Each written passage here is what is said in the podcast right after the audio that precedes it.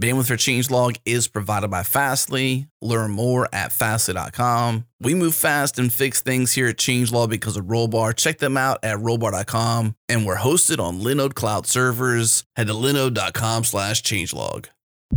This episode is brought to you by Linode, our cloud server of choice, and we're excited to share they've recently launched dedicated CPU instances. If you have build boxes, CI CD, video encoding, machine learning, game servers, databases, data mining, or application servers that need to be full duty, 100% CPU all day, every day, then check out Linode's dedicated CPU instances. These instances are fully dedicated and shared with no one else, so there's no CPU steal or competing for these resources with other Linodes. Pricing is very competitive and starts out at 30 bucks a month. Learn more and get started at linode.com slash changelog. Again, linode.com slash changelog.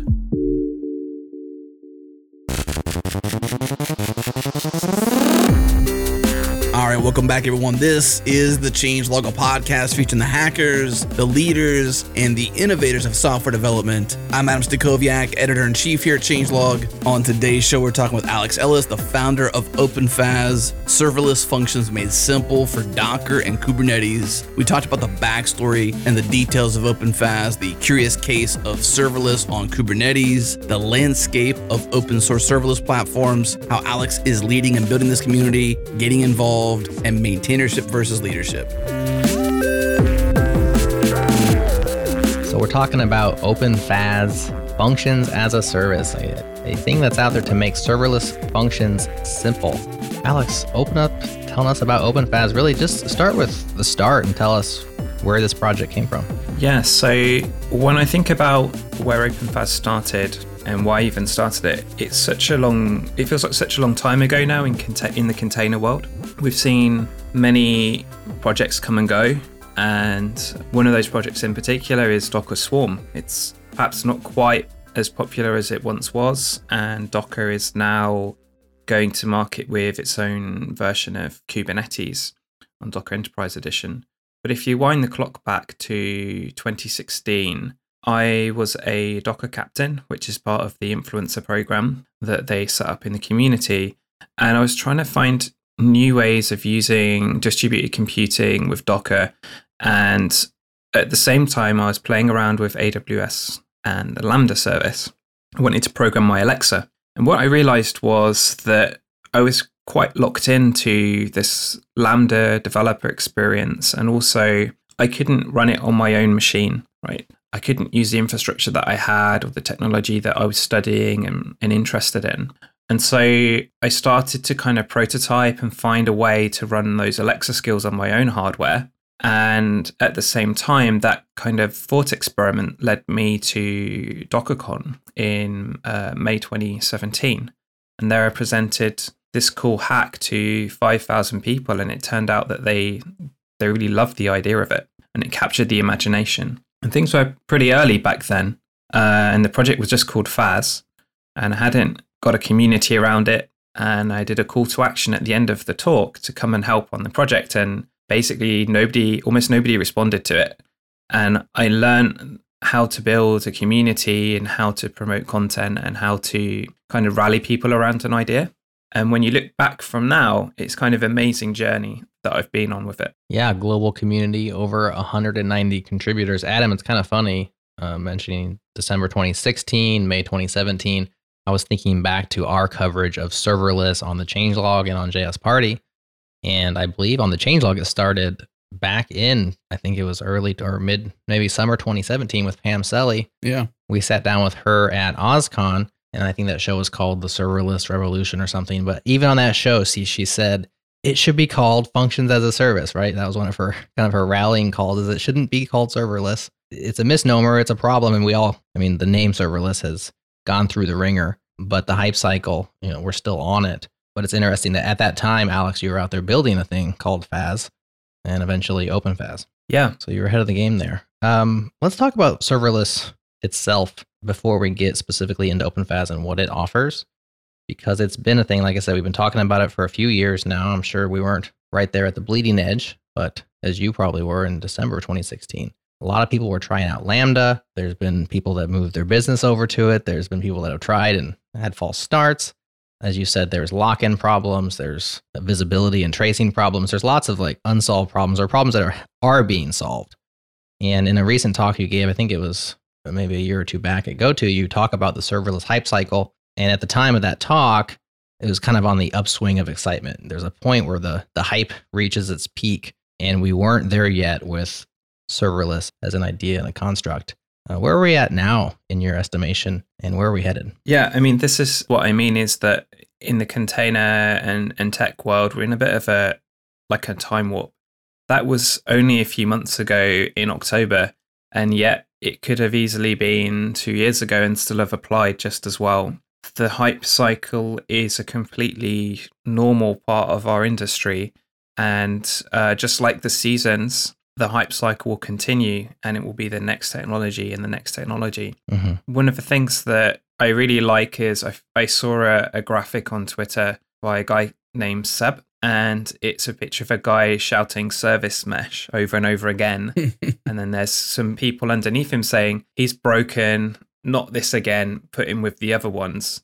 And they're all shouting infrastructure as code, blockchain, serverless. Right. And I think it just reflects how, as engineers, we do like people to be honest and say things how they are. And we want to know that technology can solve real problems. And I think when the next thing comes along and it's clearly overhyped, hyper marketed, but doesn't have a sub- substance to it, we get frustrated as a community but my intent in that talk was to kind of tell people, look, this is normal and it's okay. Mm-hmm. And it's going to get worse. But the promise of the hype cycle is once we get to peak expectations, we'll then get disillusioned with this and then finally figure out what it is useful for. And some people are on that journey already, but I think the hype cycle is really referring to the industry as a whole rather than, you know, early adopters. Yeah. So that's funny. I'm now looking back at the video. It was just last October, published in January. I'm not sure why I thought it was so far back, but like you said, uh, things move so fast. That's actually one of our oldest sayings: is open source moves fast. Keep up. Mm. So uh, we are well aware of just the fast paced moving of our industry, and it seems like in the operations space, the Kubernetes world specifically, things have been moving so fast, and there's been a Cambrian of explosion of different offerings. Uh, we've had the CNCF on the show laying out their their landscape for cloud natives and to me, honestly, sometimes it looks a little bit like a minefield or or a, a uh, I don't know a, a quagmire. And I've I've often asked people like, when's it going to just shake out and and we're going to have some winners declared so we can just use the technology and benefit from it. I think we've seen that with orchestration and Kubernetes, but definitely at the serverless you know platforms. Well, maybe OpenFaaS will be the cream that rises to the top of the crop. Uh, interestingly, when I came across this project, it was on a blog post by Abraham Ingersoll, and he had laid out kind of the state of open source serverless platforms. And this, what he said about OpenFaaS, actually got me to contact you. He said OpenFaaS is utterly fascinating. It's the only contender boasting a license other than Apache 2.0. Not sure if that's 100% true, but it's the, it is MIT. It's extremely community centric. Added Kubernetes support in mid 2017 after originally targeting Docker Swarm and is deliciously lean. You think that's a, a fair description of what OpenFaaS is? You know, um, I I did work with Abraham on his initial post, and one of the things that that I kind of um, am learning as a as a maintainer and as somebody who's who's really proud of what the community's created is how to influence people that have done their own research and maybe have some some gaps in it. Yeah. And so we worked very friendly with Abraham. He was a really nice guy, and um, he's written something that's very generous, but I think it's also true. And yeah, it's MIT license when most of the other projects are Apache 2. One of the main reasons that corporates pick Apache 2 is because theoretically offers a patent protection on top of MIT. Mm one of the reasons I picked MIT was that I was trying to figure out what the best open source license was going to be for the project. And I wasn't particularly experienced with it. I'd used MIT a little bit in the past, and it was actually something that I could read and understand very easily. In contrast, uh, Apache 2, I think, is much more complicated. And so it went well with the values of the, the project of making this simple and making it accessible to a community. Well, let's see how simple it is just to describe what it is and what it offers. Maybe from a first run perspective of somebody says, okay, I would like to run some functions as a service, right? I'd like to execute my functions that I have or haven't written yet. Eh, choose your own adventure on a cloud. And I heard OpenFaaS is cool. So, what happens next? Tell us the use case and how what it feels like to use it. Yeah, so a way that I find the easy way I find to kind of relate this for people is to kind of look at what experience they may already have. And the experience many people may have is of a, of a cloud function where oftentimes text is typed into a text edit box on a UI. There's no compilation, checking, or unit tests. There's no good engineering practice there. It's basically hacking and production. That's then deployed to an endpoint somewhere, and whatever code you wrote in, if it's supported by that platform, will then be executing for your end users.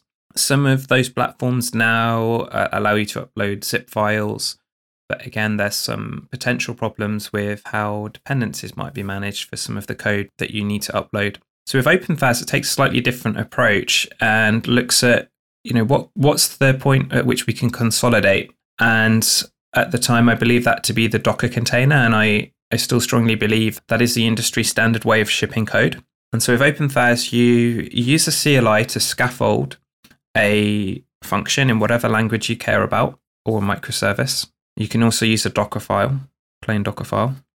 And then you'll see your handler just like you would in a cloud function that will receive a request and then you populate a response. A really nice real world example, and it, it might sound contrived, but this is actually a real world example, is resizing images. There's a startup out of Bangalore called IconScout, and my main contact there just recently wrote a blog post on the openfaas.com about how they're using OpenFaaS to resize all the images for their catalog of icons and, and stock photography.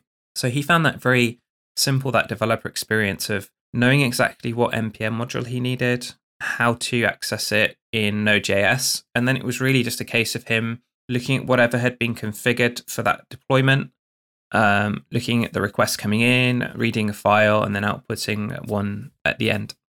And that that's really one of the classic use cases that people often talk about with serverless. Yeah, it seems like the sweet spot is I don't know if one off or ad hoc is maybe a better term. Ad hoc functions or functionality that you that you want to have available to you or to another service. Uh, maybe even you think of them as a microservice. And in terms of where it runs and how it runs and, and all these other things that we usually have to think about provisioning and scaling and, and everything else, it's like I couldn't be bothered. I just want this to run somewhere when you hit this endpoint. It seems like that's really, really the sweet spot. Yeah, I mean, the way that I often introduce uh, the paradigm is to to look at like what is serverless anyway, and from my perspective, it's an architectural pattern or an approach to designing systems where there's a decreasing concern for the infrastructure this stuff is running on, how it's packaged, and also what services you're consuming and where they live it just becomes a configuration or a string or a connection string. And so microservices tend to have multiple responsibilities that may be quite cohesive. There might be an employee or an enrollment service that maybe creates updates, deletes, and and does a few other things, maybe generates a report. In the function world, you may have those as separate endpoints or separate deployments that can scale independently and you may actually find that they live quite well together as a single function. But really looking at decomposing things down, and those microservices really aren't micro enough in some cases. Mm-hmm. And it might actually be that we can get this promise of code reuse that we never really realized as an industry and finally get that through functions, right? So the resize image can now be used by a number of other functions or a number, number of other microservices. Yeah, I think the real mental hurdle for folks, and I guess maybe I'm just speaking for me, so I won't say for people, but for me with this is what scale of function is appropriate. And I think the idea of a microservice, as you said there, maybe has too much functionality to be a single function as a service. Maybe it's a couple of functions talking to each other. when I think about functions that I write in my software, you know, sometimes they're five lines of code, and then you have other ones that are tying together other things, and you look at it and you're like, wow, this is like a really big function. And so I wonder, are there heuristics or is there best practices on the size and scope of a function that runs as a service Yeah. that are being developed or that are out there to be to be read? Yeah, so you know, you can get an opinion on everything these days. And there are those, and there there have been some Twitter threads that I've watched and people have said functions must X, Y, and Z. This is a, a best practice. Mhm. And then um, the way I've seen users over the last two and a half years use OpenFaaS is they're solving real problems and they're doing it in a way that makes sense to them. And at the end of the day, I'm not bothered whether they have three or four different things that they're doing in a function, and I'm not going to tell them either. Where I see the core value is in having some principles about what is a stateless and ephemeral workload, and then allowing people to solve problems the way that makes sense for them. So, generally, a serverless workload or a function is, is short lived. It's generally single purpose, has no state between invocations and auto scales for demand. Now, there are some practical reasons why you may want some state in terms of a connection pool for a database. But the state that I'm talking about there is really things like having particulars in memory. A lot of monolithic applications Mm-hmm. would perhaps rely on certain things being established as singletons and, and knowing that that's there for the next request Right. in effect it's taking all of that and it's forcing you to to make your code cloud native and by the way there's not a lot to really differentiate between a function and microservice and and that's why they're so easy to deploy on kubernetes and i wrote a blog post earlier last year about stateless microservices and the the premise is that if you conform to a certain contract, serverless contract, then you can deploy your microservice on OpenFaaS, access it through all of the ecosystem, um, get the metrics and auto scaling for free. That's interesting. So, what does that contract look like? What is all in there that you have conformed to, just at, at a broad strokes? Yeah, so this is a contract that basically I kind of landed upon when I first put the project together, and it was packaged in a container in a registry. It listens to HTTP traffic on port 8080 and it has a health check. Furthermore, at any, it needs to be ephemeral, such that at any point it could re- be replaced by identical copy and serve the, the purpose. That's it. I thought you were going to keep talking. That's a short contract. It's a short contract and it's one that other parts of the industry have actually started adopting. Google launched a new project last summer called Knative, and I just um, saw they launched a new managed service called Cloud Run last week. One of the things I was able to do was take an OpenFaaS function and deploy it straight to their platform.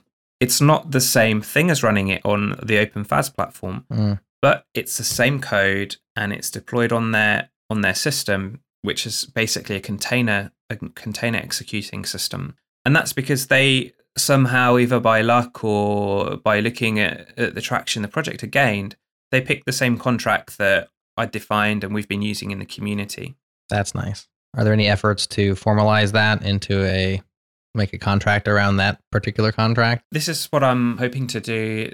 Part of my talk at, um, at GoTo Chicago coming up at the end of um, at the end of a month is I have a talk there called Serverless 2.0, and part of my preposition is well we have these problems of portability and finding a standard and we can't write a function that will run on every proprietary cloud vendor's functions framework so perhaps we need to look at something else that's a bit broader where we can agree. And seeing this in Google's project, I think is a positive sign that perhaps this could actually be where we can start to consolidate around a contract.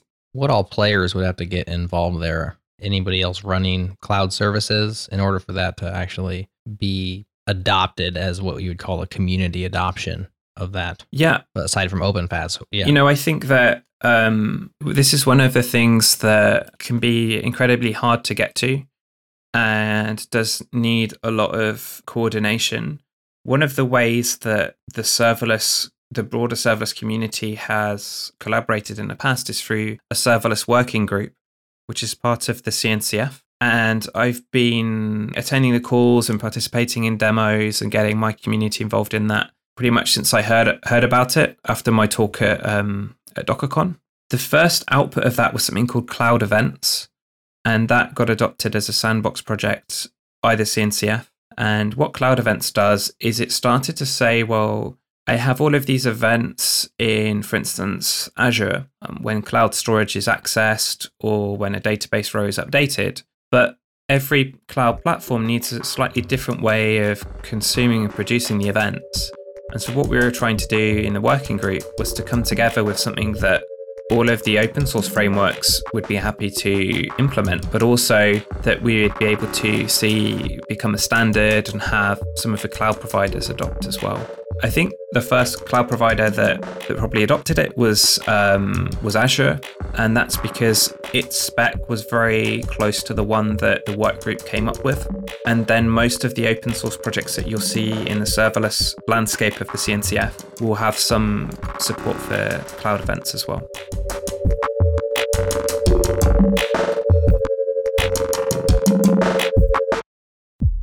This episode is brought to you by GoCD with native integrations for Kubernetes and a Helm chart to quickly get started. GoCD is an easy choice for cloud native teams. With GoCD running on Kubernetes, you define your build workflow and let GoCD provision and scale build infrastructure on the fly for you. GoCD installs as a Kubernetes native application, which allows for ease of operations, easily upgrade and maintain GoCD using Helm, scale your build infrastructure elastically with a new Elastic agent that uses Kubernetes conventions to dynamically scale GoCD agents. GoCD also has first class integration with Docker registries, easily compose, track, and visualize deployments on Kubernetes. Learn more and get started at gocd.org slash Kubernetes. Again, gocd.org slash Kubernetes.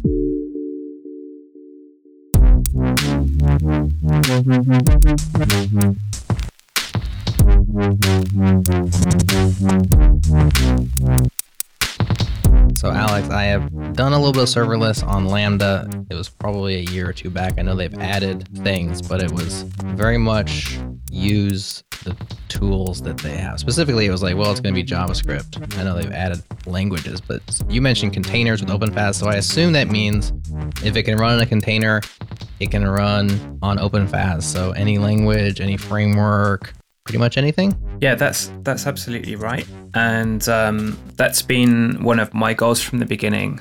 In terms of if you have this uh, experience where you really don't have any kind of infrastructure and you can't even find it with Lambda and a managed service that may come with an SLA, if you're going to offer an alternative to that, you need to have some unique selling points. You need to have some value add over and above a clone that just happens to work on your own hardware.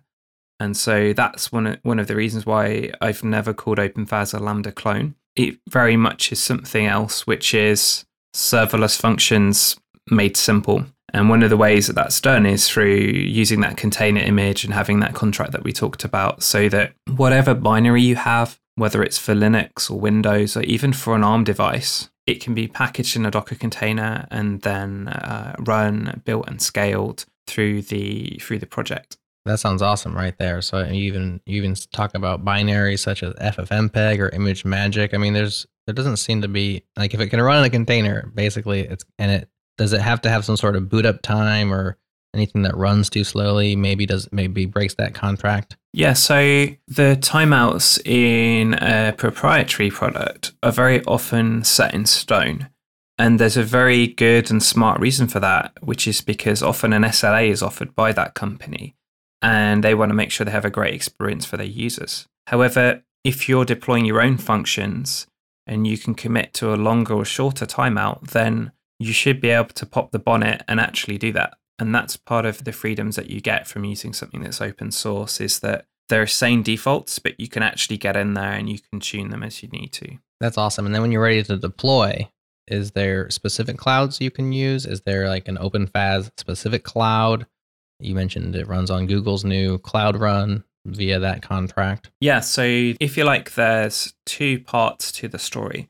When I talked about Cloud Run, the first part is packaging up your code into a container and that container having a, a contract.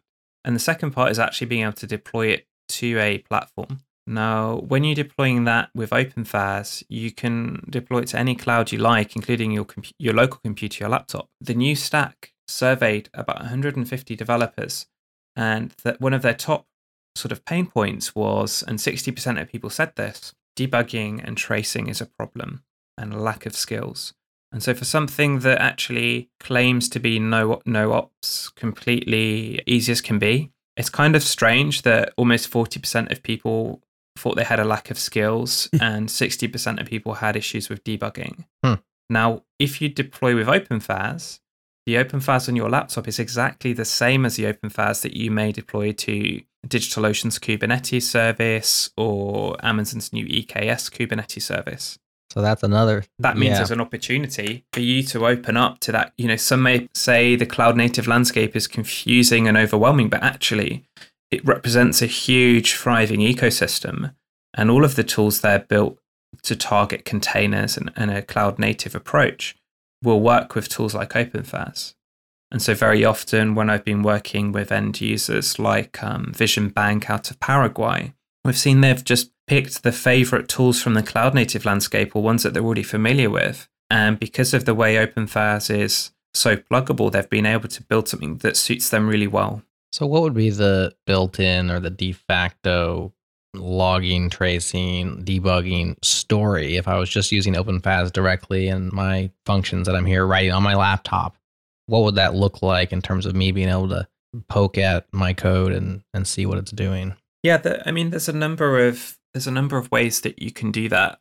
One of the things that that I think that I've sort of tried more and more in my career to do is to, to not get into a, a breakpoint debugger with some kind of coding, like writing a front end in React and just being completely confused. There's definitely a need for that kind of thing. But as much as possible, I've tried with all of the functions I've developed to just write unit tests locally and figure out what I'm doing and then deploy that into into the project. Some of the ways that you can get data back, even using a, a lockdown platform, is through simply logging things. And the logs are fully accessible because we're just dealing with a container. In terms of deep specific debugging tools, there are a lot of different options out there.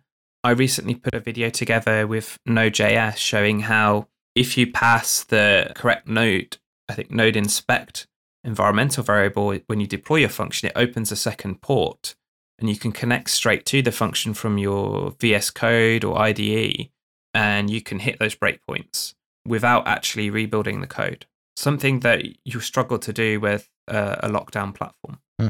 Changing gears a little bit, I, I noticed on the website you do have what you call pre-built community functions from the function store. Kind of like that idea of just you know go to the store, pick a pick your favorite function off the shelf, and slap down your credit card and take it home with you. What are community functions? Is this like, hey, you, you can resize an image with this community function? Is that the idea? So yeah, the function store came about. Um, it wasn't you know like OpenFaaS has been a journey to start with. It didn't even have a CLI, and then we built one, and then we made it uh, made it amazing with lots of input and feedback from the community. And it didn't have a function store, and if you look at almost any successful project that's taken off and had traction, one of the core things that it has is an ability. This is going back to the kind of um, the same thing we saw with Web 2.0 is this idea of sharing and participating and, and discovering content. And so I noticed different people were writing very similar functions for things like detecting faces in an image. And building the store actually helped them find that and uh, then I started to put out a call to action and send people T-shirts and things like that to try and get it populated more and more. And so you can find interesting things that you can deploy very simply and start to make sense of functions. One of the things that I quite like is a tesseract function. Um, Vivek Singh from Bangalore, one of uh, my contributors, he put that one together. And simply because most projects and open source software either works in Node or Python or has instructions or its own Docker file already, it's very, very simple to get from that to something that's deployed in OpenFaaS. And then submitting it into the store something that's now an icon on everybody's screen who's got OpenFaaS and they, they can deploy it in one click. That's super cool. I was curious if there's some sort of a, a web interface or some sort of way of looking at the store without having OpenFaaS yet, because that would be a, a nice way of bringing people in. They find something that they need and they say, oh, I can run this on OpenFaaS. And then they're like, well, maybe I should check out this OpenFaaS thing because I would really like to run this function. Is there a way of, of seeing those outside of the software? That's a really great question, and it's something that um, people have raised in the past. If anybody's listening and they'd like to help contribute, this is uh, a community project, and that would definitely be something I'd be interested in, uh, in in getting some help with. Pull requests welcome. It sounds like Right. maybe that's a good cue to move a little bit into the community because Alex, one thing you have going for you, as we can tell here, is traction and is a community. As I mentioned earlier, over 190 contributors. And Adam, I know you were curious a little bit about how he's gone about that, and it seems like to a certain degree, maybe it's coming out of some of your foundational principles and precepts for the project. So maybe we start there and, and just dig into how you've built not just OpenFaaS, but you built a community that's building OpenFaaS, which is really impressive. Yeah. So when I go back and I think about uh, about this project, you know, I, I think I shared the example at, at DockerCon that I'd built this project. People were really interested in it. It received a lot of attention there. And then when I got back home from Austin, there were like no pull requests. There wasn't even a dedicated Slack. And so I started to model what I'd seen as a Docker captain in the Docker community, which, as you know, is one that's very outgoing and really embraces people running their own meetups and, and participating. And I started to model some of the stuff that I'd seen there and try it out for size and also learn some things at the same time. And I gathered together probably around 10 people that had worked with me on my other open source projects. So I just knew one way or another. And we had uh, something like an Alex Ellis Hackers Slack that we renamed to OpenFaaS Slack. Started to have uh, Zoom calls. I pay, I pay up. You know, I paid the fifteen dollars a month just out of my pocket money to to have a Zoom call that we could all join. And so it would be seven o'clock on a Sunday night, and it would be every week. We just get together and talk about the project and what we wanted to do. And then I, I really started to to think that we needed some values writing down. And it wasn't that these were ones that I just went went away and, and had too many espressos and came back and said, This is what we're doing. It was what we'd already done up to that point. And so I started to to write that down and kind of reflect on it. And the three key values were developers first, operationally simple, and community centric. Now, the community centric one, you can already see how that was starting to become really applicable. There were developers from all over the world joining and from the US, different jobs, different um, backgrounds. Today, there's 197 people that have submitted pull requests and had them merged, which I think is, is pretty amazing. Yeah. In terms of the operational operational simplicity, I had made a contact uh, at SUSE, and it was a guy Troy Topnik, and he'd been in an enterpr- in a um, executive planning meeting, and somebody there had got excited about OpenFaaS in the ranks, and he thought to himself, "I'm just going to try it." He was able to have it up and running on his laptop in about two minutes, and he was deploying functions, and that's while half concentrating. The reason why is because it's operationally simple. And that's something that has to be guarded and it's something that has to be defended. And it's something that doesn't make sense to, you know, big enterprise Java architects when they go about building a, a serverless framework. They may go about it in a in a very different way because they've got different concerns. This is a project that we want people to use and we want people to love. And that goes back to that developers first. especially when you have you know so many people trying to figure out their path you know adoption is core to open source so if you make it difficult to adopt and or get started which is kind of what you're talking about here being operationally simple you're just you're not going about the, the right way where you can let people get involved sooner and get their feet wet and get some courage i suppose a win under their belt as you've said jared before Mhm. uh, around things because that's you know as soon as you get a first win even if it's small it gives you enough confidence to kind of keep trudging forward Yeah, that's that's definitely a part of it.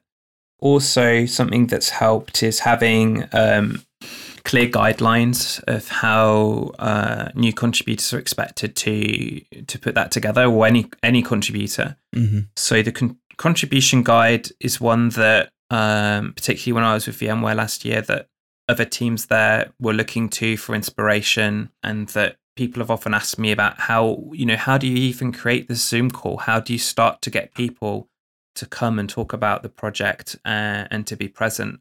And it, for me, it goes back to this idea of investing in people and investing in individuals. It's something that can be incredibly demanding uh, personally, and I think I've sacrificed a lot. But at the same time, it, it can be really rewarding when I see that one of my friends, a core, con- a core contributor at the time, basically was uh, I think he was made redundant. He was very he was very outskilled, and he was able through his work on OpenFaaS to go and get a job for double the salary that he'd been on before, oh. and he's now moved on to something even better from that. I want to rewind back to that Zoom call because I'm kind of interested there, but I also want to talk about, you know, kind of diving further in what you mean by developers first and how you say you defend or how you defend or even define operationally simple. I think you kind of gave an example of that, but what does it really mean to you? So let's zoom back to the Zoom call because that's kind of interesting. And just the fact that you kind of have this weekly opt in, if come if you want to kind of meet up. Can you describe sort of like how long it was, how you organized it, how it was self organized? What did you expect from that? And kind of how has it been repeated since then? Has it been weekly for years now? So I have the, you know, we have pretty much all the recordings on on YouTube on a, an unlisted playlist that people can get to. But one of the things that I found really inspirational was some of the old videos I found where Steve Jobs was talking to his early company about his work at Apple or creating the, the subsequent company next. And he always went back to this example of creating the, the Apple One. And what he said was that he and his friends wanted to create something so they could use it and so that their friends would want to use it too. I think that was really the core idea and the kernel of what we were doing with OpenFaaS and why it drove to those values. So some of the early people involved in the project were coming along for that reason too.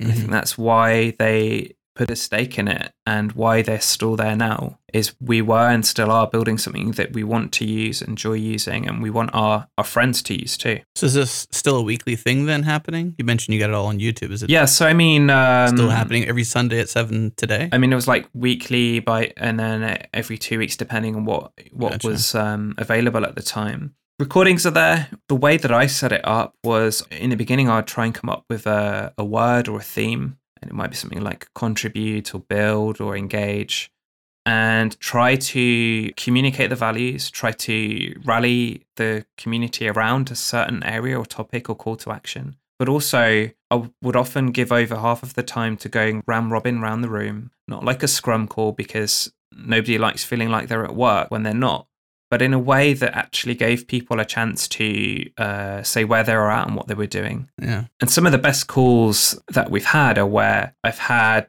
uh, like an update from a conference or a specific message or roll downs. And actually, most of that has just been parked because we spent 40 minutes uh, engaging with each other and actually seeing where, where people are at there was a call that I did about 18 months ago, how to contribute to OpenFaaS.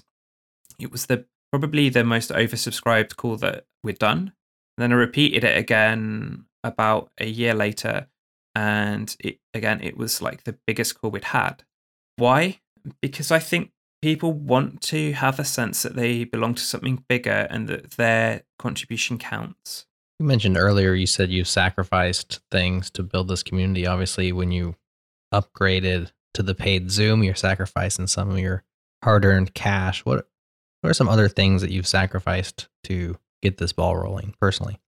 Yeah, I can think of the of about half a dozen software maintainers in the industry that I know quite well, and we I think we all feel like we're in the same boat, which is that being a maintainer and leading a project can be a very thankless task where people will expect much from you and very high standards and they'll just potentially just keep taking uh, until you burn out. And so, one of the things that I think people learn, certainly that I learned very early on, is to try and set boundaries. My wife has helped a lot with cooking meals when I still had a day job, doing most of that kind of stuff so that I could spend those extra two or three hours working through issues or helping users or whatever it may be. it's also meeting with the end users, right? So um, working late into the evening, meeting with BT or Minio or whoever it would be at the time who had reached out very excited about the project and, and kind of had this expectation that a big company was behind it with a lot of money and a lot of resources. In actual fact, um, you know, it takes a lot of energy to keep something like that afloat.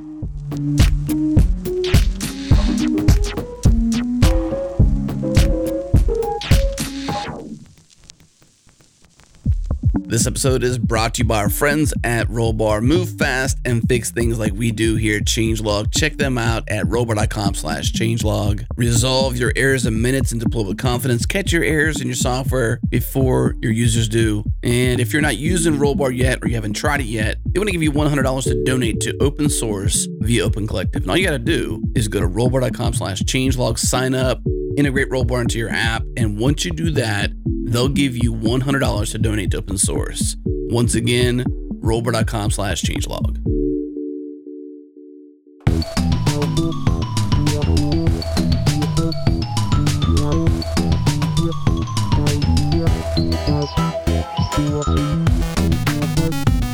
Break down the first two pillars of your values developers first and operationally simple. The example for the second, you mentioned spin up time, you know, to, to sort of adoption focused.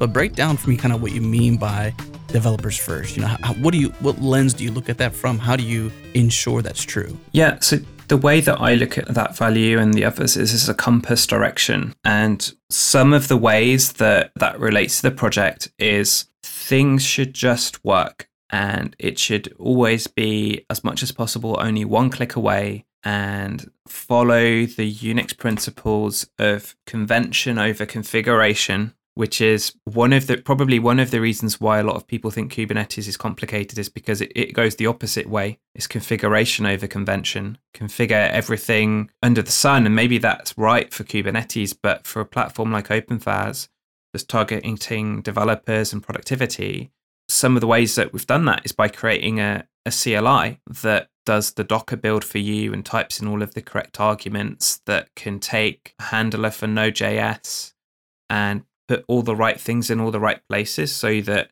when you come to to use that on a daily basis there's no duplication between each of your node.js functions. We've been able to abstract some of that away in in a way that makes sense.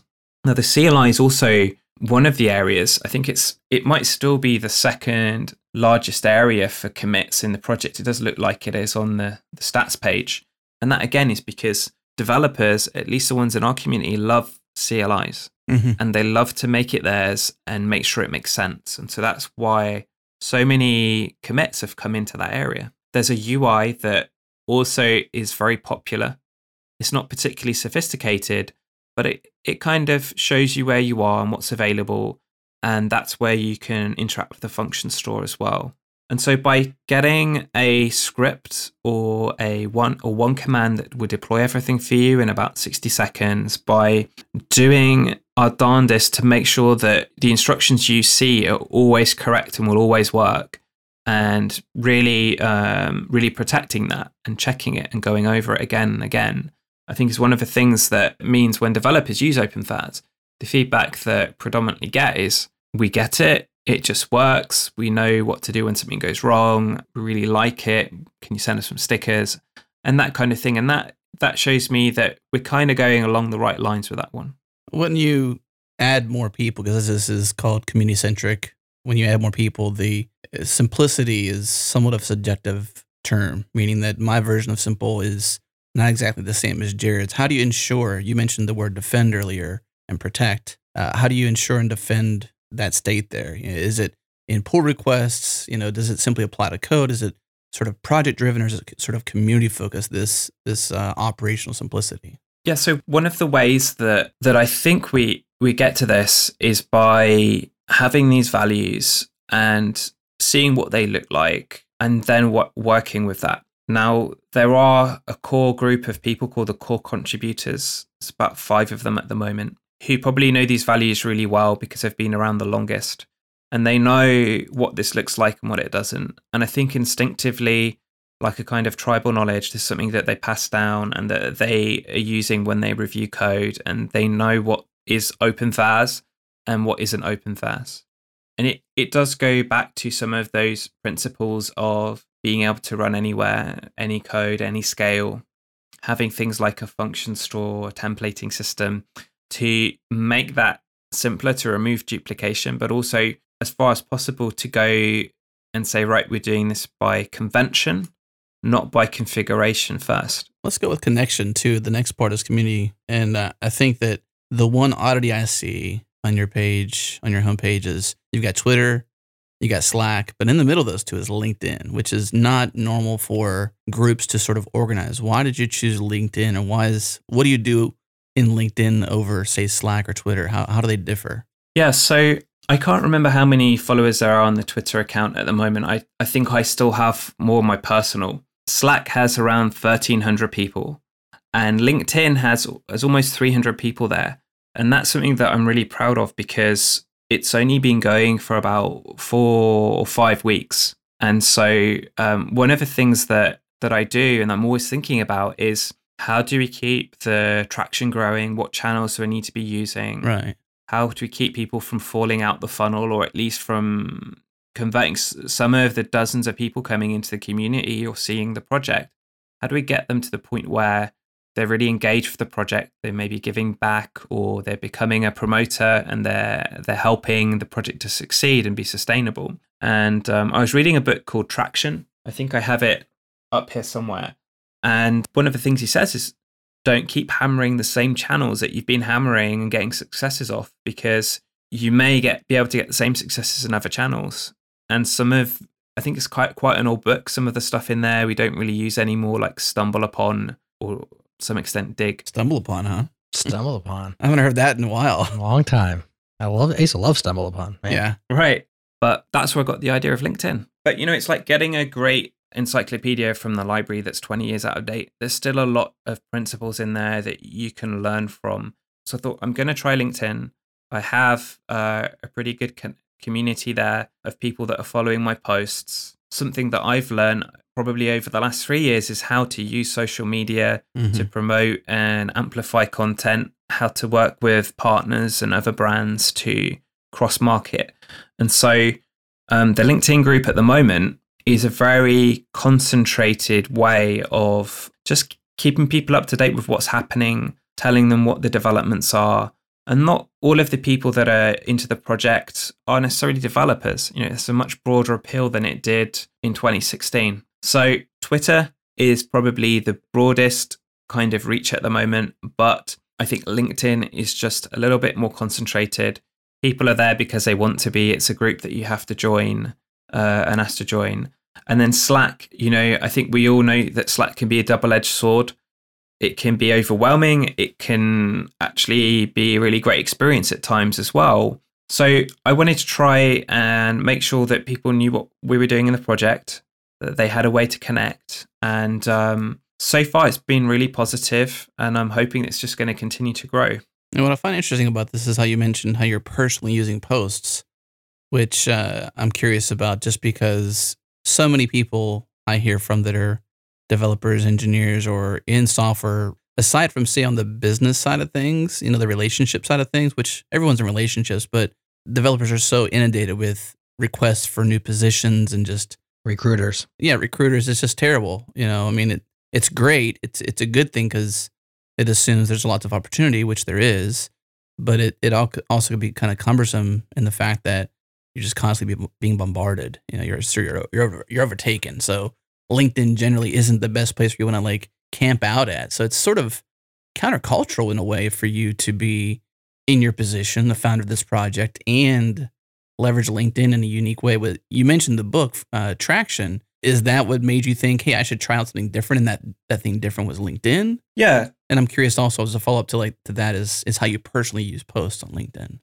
Yeah. So as the lead of the project, there are certain things that that I feel I need to do to make it successful.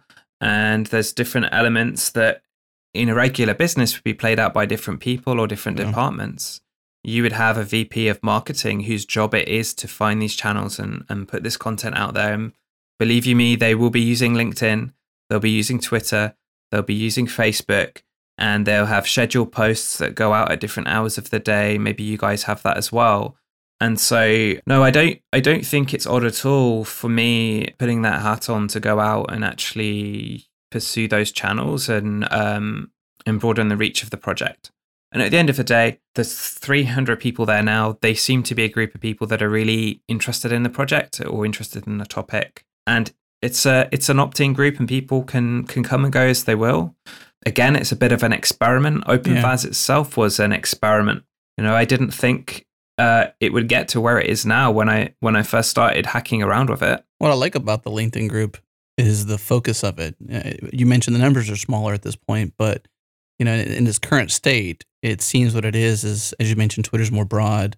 Slack is obviously real time. It's got some pros and cons to it, but to truly focus on say a, a core group, 300 people, even if it goes to a thousand in the next couple months, it's still you know, fairly focused for you to be able to communicate with them. Is this a maybe going a little deep here on this, but it, is this a broadcast system? I've never really used uh, LinkedIn in this way. Is it where? So I've I created a group, and the group basically says that it you know it's about OpenFaaS, join to share your knowledge, find right. speakers, get connected with the community. The rules are collaborative, friendly environment, share knowledge, build community, encouraging others on their open source serverless journey and that's really basically how it's been used. If you're not in the group, you don't see the posts. If you are, there's a, a feed, and there's a guy, um, Scott Rosenberg, out of Israel, and he posted um, about a webinar he was doing with VMware. Mm. There's another post from Kieran Smith at SolarWinds, who had just written a template for Swift. And then there's um, something from where I did a partnership with Spotinst, and the blog post is posted there by their guy as well. Yeah. So it's it's definitely an invitation to the community to say, hey, share what you're doing in this world. What, what's up? What you're up with? What uh, giving a talk or a presentation or whatever. It, it's kind of like that, but then also threaded conversations beneath it too. Yeah, there is a, a community.md, a markdown file in the FaaS repo, and that is absolutely full of hundreds, if not thousands now, of blog posts and events that are coming up, and then some industry awards and um, and notable kind of um, mentions. And if anything, it's just one way of bubbling that up. For instance, in France today, uh, at Devoxx France, Philip from GitLab and um, a friend of mine, Laurent, were talking about OpenFaaS. I think they spent something like three or I don't know if this was the one where they spent three hours going through just about everything there is to know about it. And it seemed like they had a great talk. But it's very hard for people to know what's kind of coming up. And so this is something that I do is kind of seek out who's going to speak or who's speaking and help them amplify it and get more people to turn up if I can. Let's talk about community financial support because as you mentioned offhand, you are doing this indie full time now. Previously you were doing it at VMware, but you're out on your own, trying to make a go at it. What's your ideas around sustainability? I know you do have a Patreon. Looks like you have an open collective. So there's a few things out there where people can support the project financially. But tell us bigger picture. Is this all experimental? Do you have a path towards monetization of some sort of cloud offering? What are your thoughts on that? Yeah, that's uh that's a hard one. And I don't fully know the answer to that. As I said before, there are half a dozen buddies of mine. We're all in the same boat where we're these open source maintainers. Projects we're behind maybe have a lot of traction, but there's not a clear way unless you're a, perhaps a behemoth kind of um, enterprise company to actually go and and support a project like this. So some of the models that I think we've seen in the past are providing enterprise support where it can help a company sleep better at night to know that there's someone they can call. Another model that isn't actually necessarily helping the project but may bring funds is what Spring SpringSource did when they started out, which is training and consultancy. I think we're starting to see a move away from open core with Chef, for instance, open sourcing all of their components for mm-hmm. for their enterprise add-ons. And then really it's like, well, okay, as a SaaS, do you want to compete on price? Like because there's no way you can. And so I'm not I'm not probably the best person to ask about how to monetize open source software and how to make it sustainable. But one thing that I do know is that whatever we're doing here and all the things that I've been trying have helped build a really healthy, thriving community that really care about the project and have created something that's now in the basically on the critical path for for some very large companies. Mm-hmm. And there's some um, even bigger ones that are doing POCs with it at the moment that I can't give names for. Well, let me ask this. So close your eyes for a second and imagine three years, maybe five years. That's probably too many. Imagine three years down the road and OpenFaaS has been extremely, extremely successful. So all of your goals being met. What does it look like three years from now? What does success look like if you had it your way? Again, I think that's a, a great question. It's also a very big one. For me, where I am now is that I want to help people understand serverless and Kubernetes. I want them to, to help them solve problems that they're encountering on a daily basis. It's something that I'm seeing more and more. And so the compass direction for me is really the values of the project that have been defined. There's some chunky stuff on the roadmap that I'd really love to get into, given a, enough time and resource.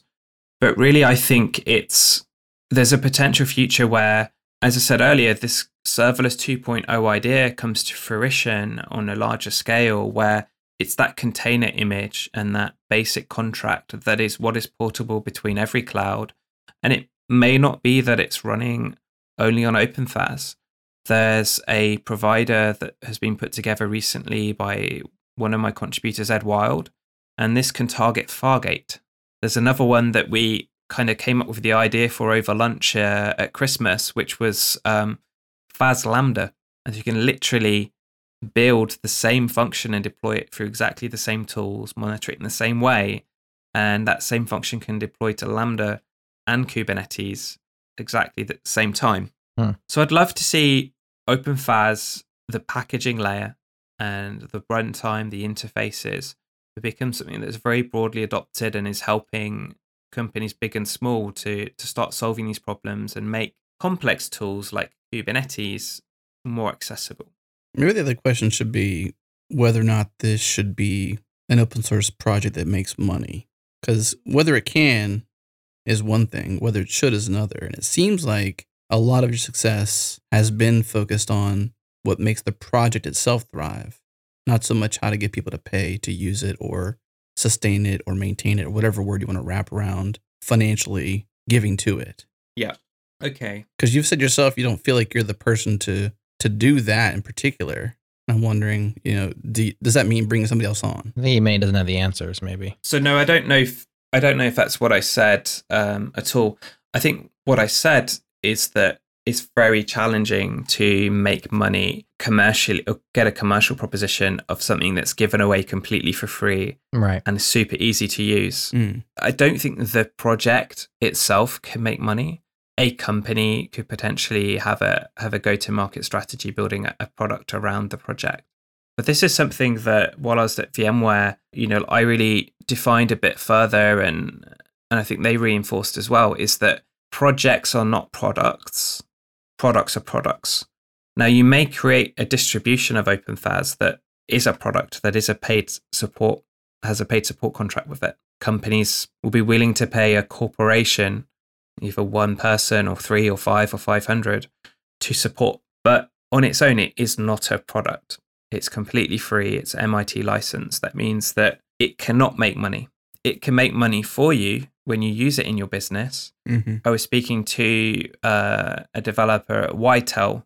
I don't know if you're familiar with the company out of Orange County Mm-mm. and they sell SIM cards in stores. One of the things that was kind of a choking point for them was that they're getting, you know, less less than excellent customer um, service because they'd click the button and the system would kind of choke. And that was because they were trying to run these things synchronously. Well, by moving into OpenFaaS and using the asynchronous capability that's built in, they could run these processes in the background and free up the system to do the next thing for the customer. And so for them, they'll totally be making money out of the out of that, right, with their customers.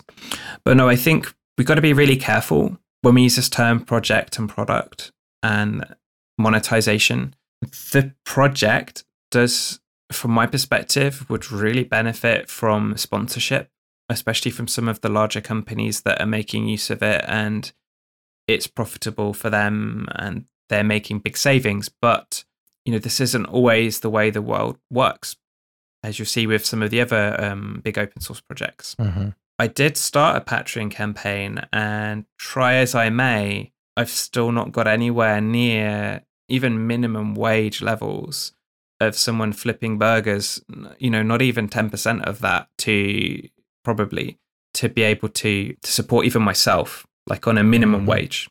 Mhm. Right. And that's how hard it is. So I, I don't have all the answers, but the project is doing really well.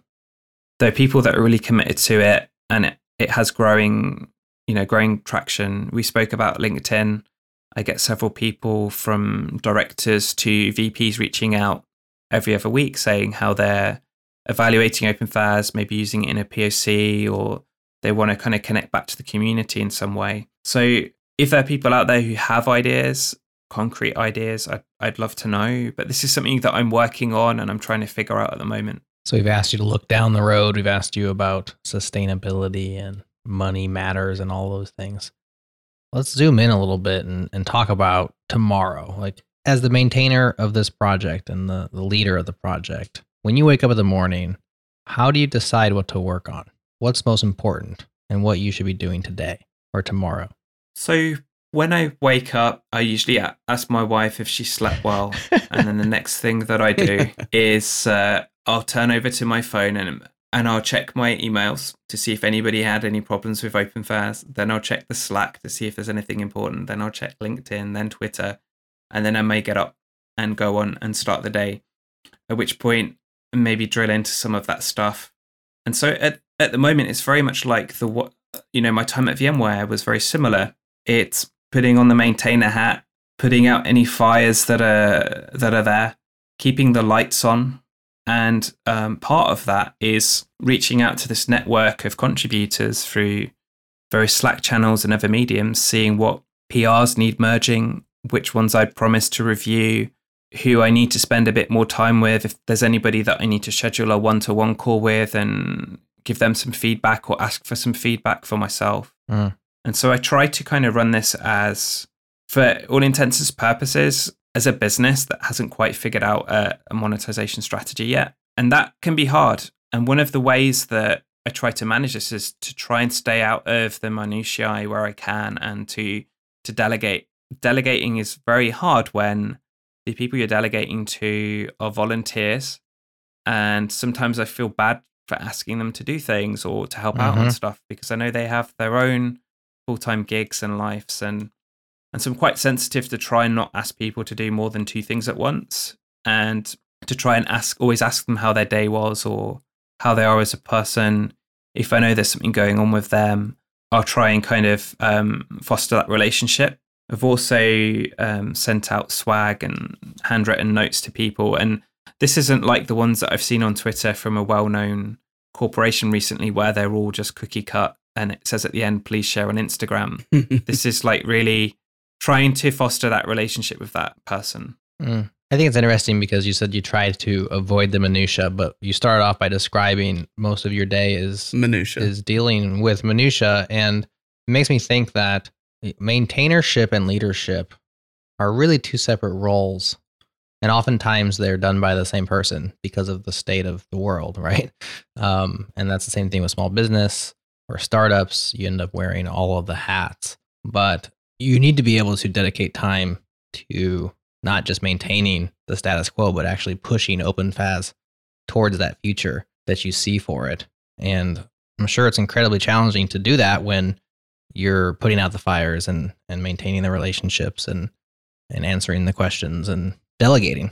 Yeah, so you know, when I say minutiae, what I may mean is that if I've delegated to somebody to add a certain CLI command, that I will leave leave them to go and do that, and they may be working with someone else, and if they've reviewed it and they're happy with it, that it's not going to be an in-depth review that comes from me next. It's going to be a, an eyeballing and a and a nod to it, and maybe you know, have you thought of this? And then getting it in there. An example of that would be recently there was a blog post on Apache Kafka that we did. And I've been wanting it for a long time. And this is one of the challenges with delegation and delegation to volunteers is my sense from the leadership perspective was that this needed to be timely and probably was overdue. However, delegating that to somebody then meant that it's on their kind of on their schedule. And one one of the things that helped me a lot was there's a kind of um, tic tac toe sort of spectrum graph where it shows you important, urgent, can wait, you know, can be done by me, can't be done by me. And that that's the kind of thing where sometimes as an open source maintainer and my co sort of um, co-contributors get into this trap of thinking that we must always try to get somebody in a community to do something first. We must always find somebody to to do a quick PR. When in fact, this is one that falls into the quadrant of is important or is urgent and can be done by someone else, but actually it's time to just commit and get that done. And some of the best time that I have is where I can sit down and get into a problem and work on it and, and produce a feature. And it can be a very frustrating experience trying to coax this out of other developers over a process of weeks or months when I know dedicating an afternoon I can have it completely deployed and tested. Right. It seems to me like your schedule is proactively planned but reactively executed, mm. meaning that you're willing to react to the needs, but you're proactive in how you approach it.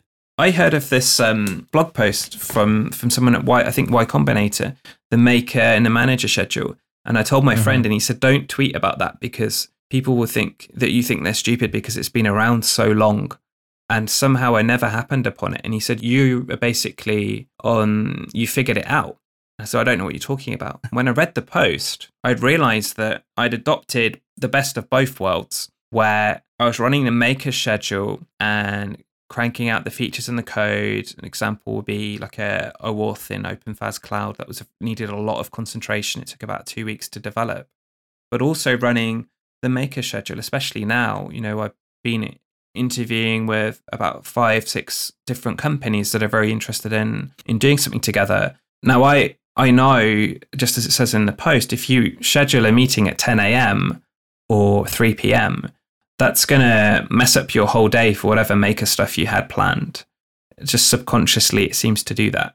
So try and pack those meetings into a single day. It will be exhausting, but it's more efficient. And then I know that I've got that other time free to do these contributions and actually make sense of the world. Mm-hmm. It's a great constraint. It's interesting that you pack it all into one day because, you know, sprinkling across many days seems to be the most efficient just because it gives you the most variance and flexibility. However, when in practice, when actually executing on your plans, I, I agree that if you've got something on your calendar, you're probably you're mapping some mental space around that and or just the rest of your day is somewhat mapped around a couple different key moments in your day. And you know all bets are off so to speak. It's just interesting to, to look at this jerod i like the, the point you made about maintainership versus leadership. And i think that uh, when you look at a project like alex says here and the success of the community it's really important and really wise to drill into those particulars because it's not often. Well, I guess I shouldn't say it's not often, but I guess it's, it is not often. But it's not often that you get a chance to sort of like hear this wisdom. And you know, I think it's part of our jobs as this show to do what we can to get Alex to share that with the rest of the world because we want more open FaaS. It's just not you know competitors we want we want other things like it you know in ways that's being run. Yeah. Get your own name. That's right get your own name. You know I, I would love to see that too and i think part of the community i've built here was was almost bootstrapped from the community i'd built as a docker captain building tutorials and blog posts and excuse me working with the arm arm devices and raspberry pi and they're still they still have a place in the open FaaS Slack. And one of the things that I've been starting to do is try and think can I, can I spin out a new community that just has a focus on working on some of these interesting open source projects. But again, this goes back to that strange position between having that main the maintainership or let's say the execution side of things and the leadership. Mm-hmm. The leadership is the thing that has to think about should we have a strategy to pursue new channels and engage people through LinkedIn. The leadership side of thing has to think about who should be part of the GitHub members next, who, you know, what opportunities need to be pursued, what meetings need to be had, that kind of manager schedule. Then you've got the execution side of things that's very, very much necessary too. Mm-hmm.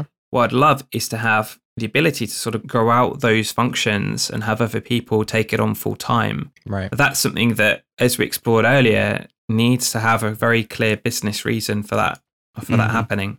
Yep. For now, I'm doing what I can, and a lot of people are working really, really hard and care, you know, really care about this project. And um, is it going to be the the one that's winning in three years? I don't know, but I do know that there's a great group of people behind it that are working really hard, and there's other stuff that we do too. And I think that's re- that's really the key thing is that I put a project together over the Christmas holiday called Inlets. It's a HTTP tunnel. And the reason I built it is because I used to work at an enterprise and we couldn't use ngrok and things like that.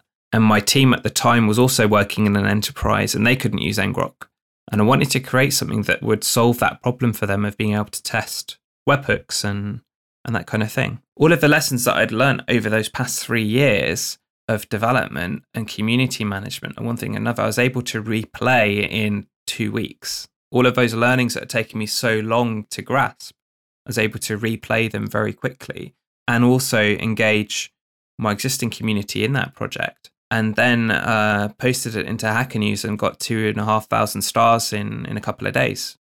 Kudos to you too, Jerod. You logged this in February and let's expose your local endpoints to the internet. That's right. Good job.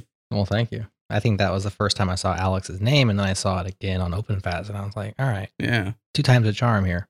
He kind of hap- in happenstance told you what he desired for the next few years of the future. That question you answered or that you asked that he didn't quite answer, which is kind of cool because it sort of came out naturally. There you go. Like your desires are to grow out of those roles, but you're trying to figure out how to best do that, which is interesting. Well, Alex, thank you so much for your time today. It's been uh, an honor to talk to you. It's definitely interesting to see where this project is going.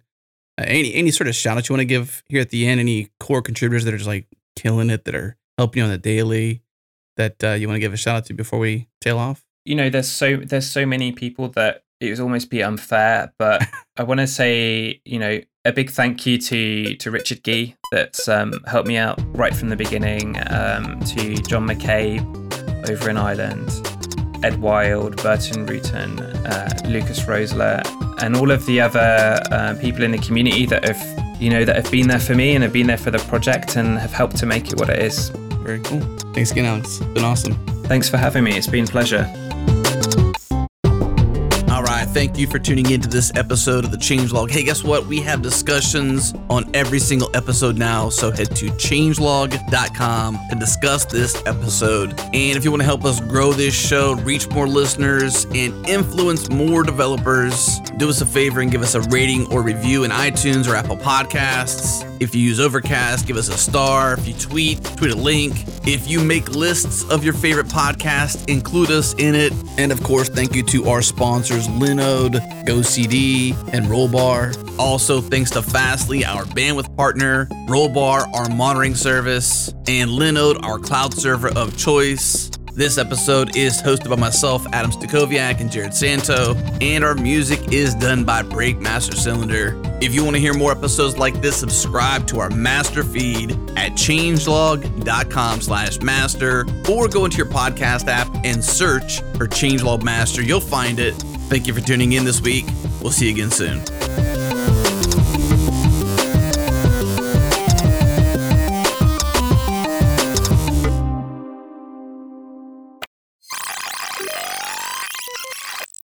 because you've listened all the way to the end of the show. A little preview here for you of our upcoming podcast called Brain Science. This podcast is for the curious. It explores the inner workings of the human brain to understand behavior change, habit formation, mental health, and the human condition. This show is hosted by myself, Adam Stacoviak, and my good friend Mireille Reece, a doctor in clinical psychology. It's brain science applied, not just how does the brain work, but how do we apply what we know about the brain to better our lives.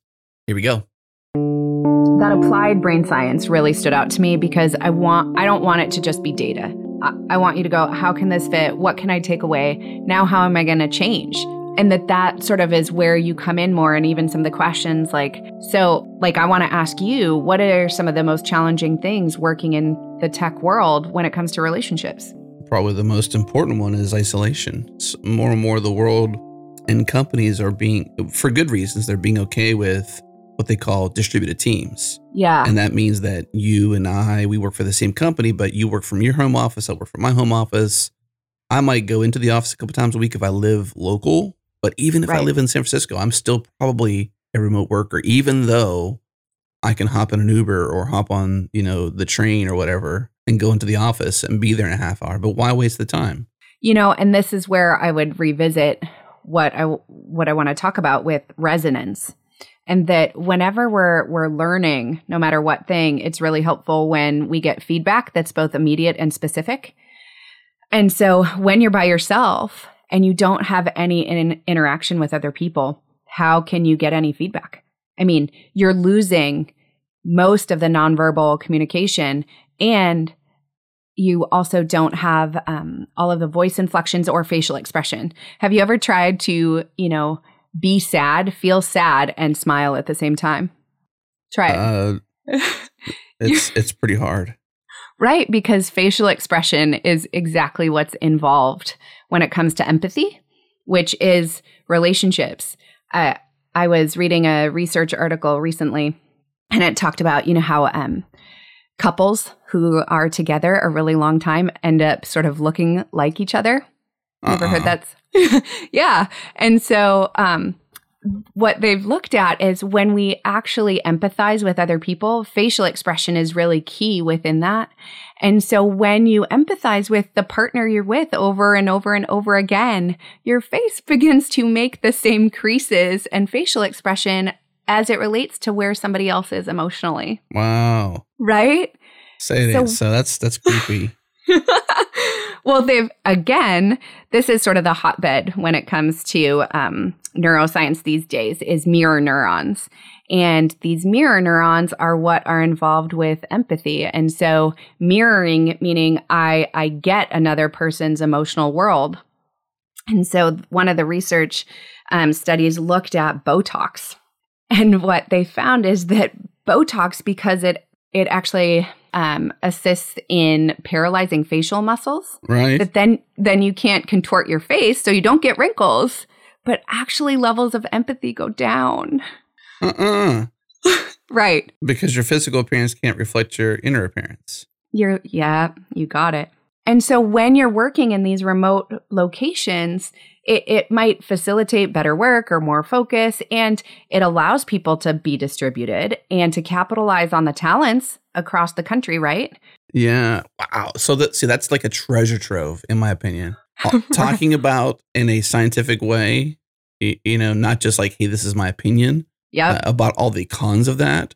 Because I think what we can do is still have remote work, but do it in more healthy ways. Because I'm I'm fully I mean, I've been self-employed remote worker since 2006. Now I'm a mm-hmm. unique animal. I know, I know, I know that. My wife knows that.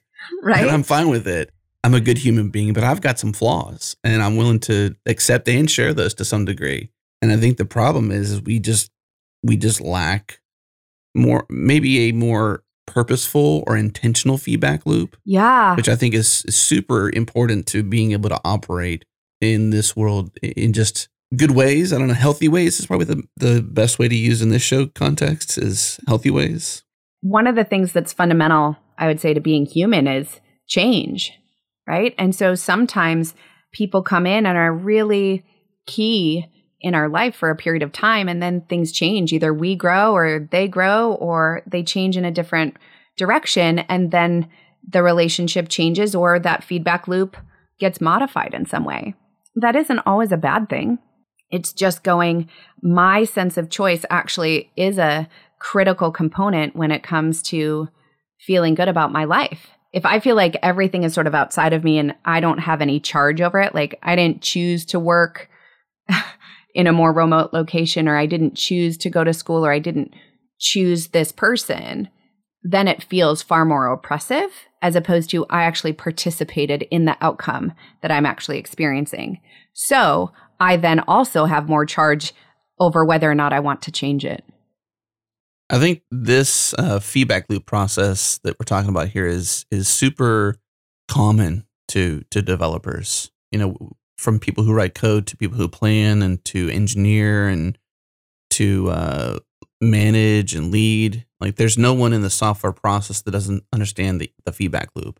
And the reason the reason why is because in product development, they, they have this concept of agile, and basically, it means you produce something, you put it out there, and you expect the feedback loop to happen in order to gain insights and course correction to then release another version of it that that continually and iteratively becomes more and more improved. So this whole process in day-to-day work in software is normal. Mm-hmm. And I think it's interesting how it can apply to their lives and people's lives, you know, to take the same importance of a feedback loop, for example, and apply it. Right. Well, so this is very much how it goes in relationship, which is why there is an importance when it comes to sort of things resonating. You ever walk into a room or an interaction with a couple other people and like something just feels wonky or off? You're like, I can't put my finger on it, but Definitely been there. right? Well, and so to be able to identify that in relationships and even go, wow, I need to, I'm experiencing this person in my world with the limited interactions that I have with them. It hasn't really resonated with me. Or, and so I don't get good feedback. So now I'm going to be more defensive because I feel as though there's a threat. It doesn't necessarily mean the person is threatening. However, my brain is going to tell me, hey, we need to be more protective. Yeah. We need to do some strategies so that you're not fully exposed. You know, one way I look at scenarios like this, uh, I would say as of late, is because have you ever watched a TV show or a movie where the you know the narration, the storytelling part of it, they expose a character in a certain light, and you may dislike that. They may be a villain or villainess, right?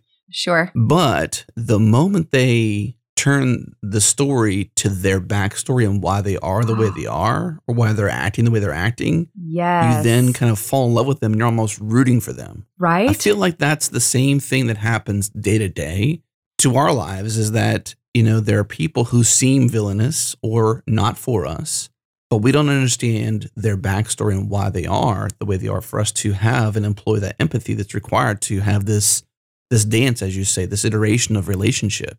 You know, we right. we just assume they are who they are and we project, you know, our worst fears onto them and they become Right. true. Yes.